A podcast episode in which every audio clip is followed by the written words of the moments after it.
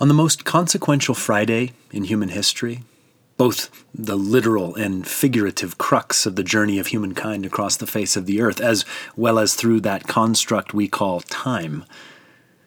Well, I desired you to meet a, a cast of characters who will each play a pivotal part in its morning. It's safe to say that none of these men, women, and children, except for the central player in the drama, had any idea they were engaging with things ultimate and eternal. One wonders how much of life avoids eternity in that frame of mind.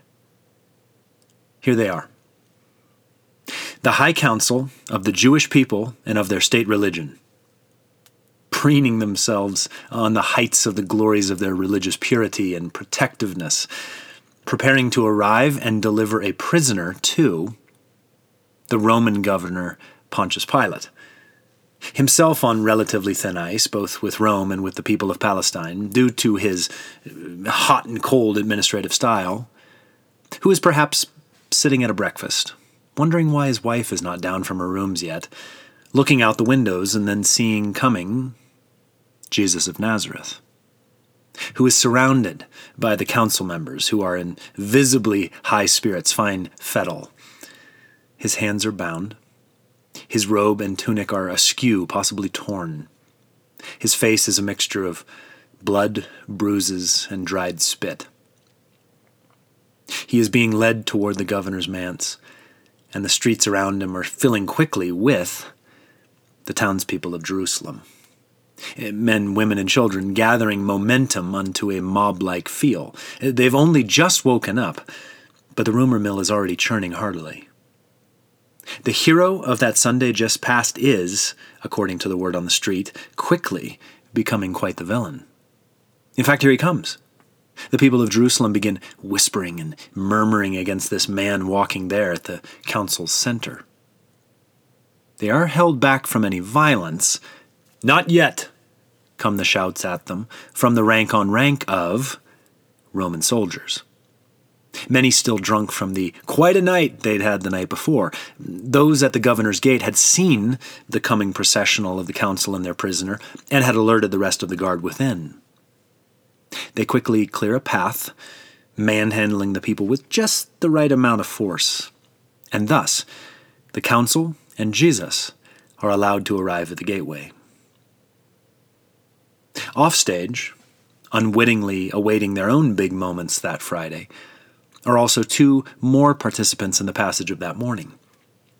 These two men are Barabbas, a bandit, thief, and murderer, who is expecting to be executed at the governor's whim any time now, but who will finish this day a free man, walking somewhat confusedly in the Judean high country, and Simon of Cyrene, an immigrant day laborer, trying to mind his own business in this ever chaotic city, who will soon be matching strides with a man who has latterly been under torture, and who is now walking up a hill in order to save the entirety of the human race. And so there you have the whole cast of that Friday. Everyone is assembled right where they need to be. Before the curtain is torn, the proverbial curtain must rise upon the, greatest, most glorious tragedy ever to grace the stage of the world of humankind. So let's begin. The moment daylight came, the chief priests called together a meeting of elders, scribes, and members of the whole council, bound Jesus, and took him off and handed him over to Pilate. So, yes, here they come parting the paths of curious onlookers looking, making their way toward that gateway of imperial power. And here Pilate comes, annoyed, as per usual, yet bemused that their ritualistic religion requires his coming outside. How funny to feel that being near to him causes a sort of uncleanliness that apparently the act of religious murder somehow won't. Pilate walks out, rolling his eyes, shaking his head. He asked Jesus straight out, Well, you, uh, are you the king of the Jews? He looked him up and down as these words were rolling forth. Yes, I am, Jesus replied, looking directly back into the eyes of the governor, uh, which was surprisingly unnerving for that man. And the chief priests, standing there, uh, making many accusations, gesticulating wildly, went on and on and on uh, with their wrathful words. So Pilate turned and questioned Jesus again Have you nothing to say? Listen to all their accusations. But Jesus only continued looking at Pilate, and he made no further answer to Pilate's astonishment. At this point, Pilate pulled the leaders of the people aside. He had an idea in mind for how to keep this morning from turning riotous. Why don't we step inside the first courtyard? he asked them quietly. This was an open air space, with a balcony up above, upon which sat the so called seat of judgment, the whole area, except for that balcony, unroofed. They could come inside with a reasonable quorum of Jerusalemites, and none of these religious fools need feel uh, depurified by his presence. So the chief priests and leaders agreed, went inside, along with perhaps two to three hundred other people. So far, so good for Pilate's strategy to be rid of them. Now, it was his custom at festival time to release a prisoner, anyone they asked for. He had been thinking of this, by the way, for the last few minutes of their gateway tirades. And there was in the prisoner at that time, with some other rioters who had committed murder in a recent outbreak, a man called Barabbas. Pilate, now up on the balcony, kept hinting at this man. Jesus was just to his left, standing up toward the rail. And the crowd below kept surging forward and began to demand that Pilate should do what he usually did for them. He saw his chance. So he spoke to them Do you want me to set free the King of the Jews for you? His voice sounded unnaturally hopeful. He scanned the eyes of the crowd down below him. For you see, he knew perfectly well that the chief priests had handed Jesus over to him through sheer malice. Pilate was not a stupid man. He had, in fact, been hearing every whisper, uh, rumor, hope, and wish of the people regarding this man to his left uh, for at least a year or two. The name Jesus of Nazareth was not unknown to this weary governor. But the chief priests worked upon the crowd, um, sent their minions murmuring murder into the ears of the people to get them to demand Barabbas's release to them instead. The eyes of Pilate were growing darker upon the balcony. Frowning, he shook his head at these people. He, he just couldn't understand. And he addressed them once more. Then what am I to do with the man whom you call the King of the Jews? His hand casually motioning over toward Jesus. And in that moment, it was as if time stood still. As if eternity flashed both forward and backward. As if Isaiah was standing once again upon these cobbled streets crying out, He will be despised and rejected by men, a man of sorrows and familiar with suffering. We esteemed him not as if King David, uh, from the ramparts of his castle in this, the city of David, still shouted unto his people, Even my close friend, whom I trusted, he who shared my bread, has lifted up his heel against me. As if Isaiah again should echo the king's words, prefiguring everything which was to come, writing thus and thusly. He will be oppressed and afflicted, yet he will not open his mouth. He will be led like a lamb to the slaughter. And as a sheep before her shearers is silent, so he will not open his mouth. Yes, eternity was flashing backward, forward, and was yet totally present to the present moment of that Friday morning as they shouted back at Pontius Pilate, Crucify him! Crucify him! But Pilate clearly, visibly shocked, replied to them, Why? What crime has he committed? But their voices only continued rising to a roar Crucify him! Crucify him! Crucify him! These voices cascaded upward to the balcony in waves. Pilate looked at Jesus. Jesus' eyes were on the morning skies. And as Pilate wanted to satisfy the crowd, as he wanted to get back to the business of this Friday, as he wanted to not be bothered anymore with the ridiculous ways of these fundamentalist zealots, as he wanted to not be reported again to Rome, as he wanted to quell potential outbreaks, as he wanted to finish his breakfast in peace, he set Barabbas free for them. And he was brought upward from the dungeon, released into the cool, fresh air of this Friday, given his life back as unworthily as we've been given ours.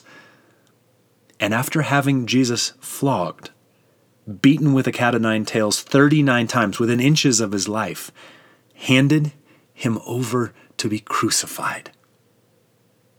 Jesus himself, getting on with the business of his particular Friday of that Passover week, uh, no longer bothered by any intrusion of the ways of religion into the means of redemption, uh, quietly and everlastingly overpowering uh, not just Rome, but conquering the world, uh, starting an outbreak of the ways of the kingdom of heaven which has not yet ceased to ring out, and all of this before most folks had even had their breakfast. See him there, the brutalized King of Kings our Lord Jesus.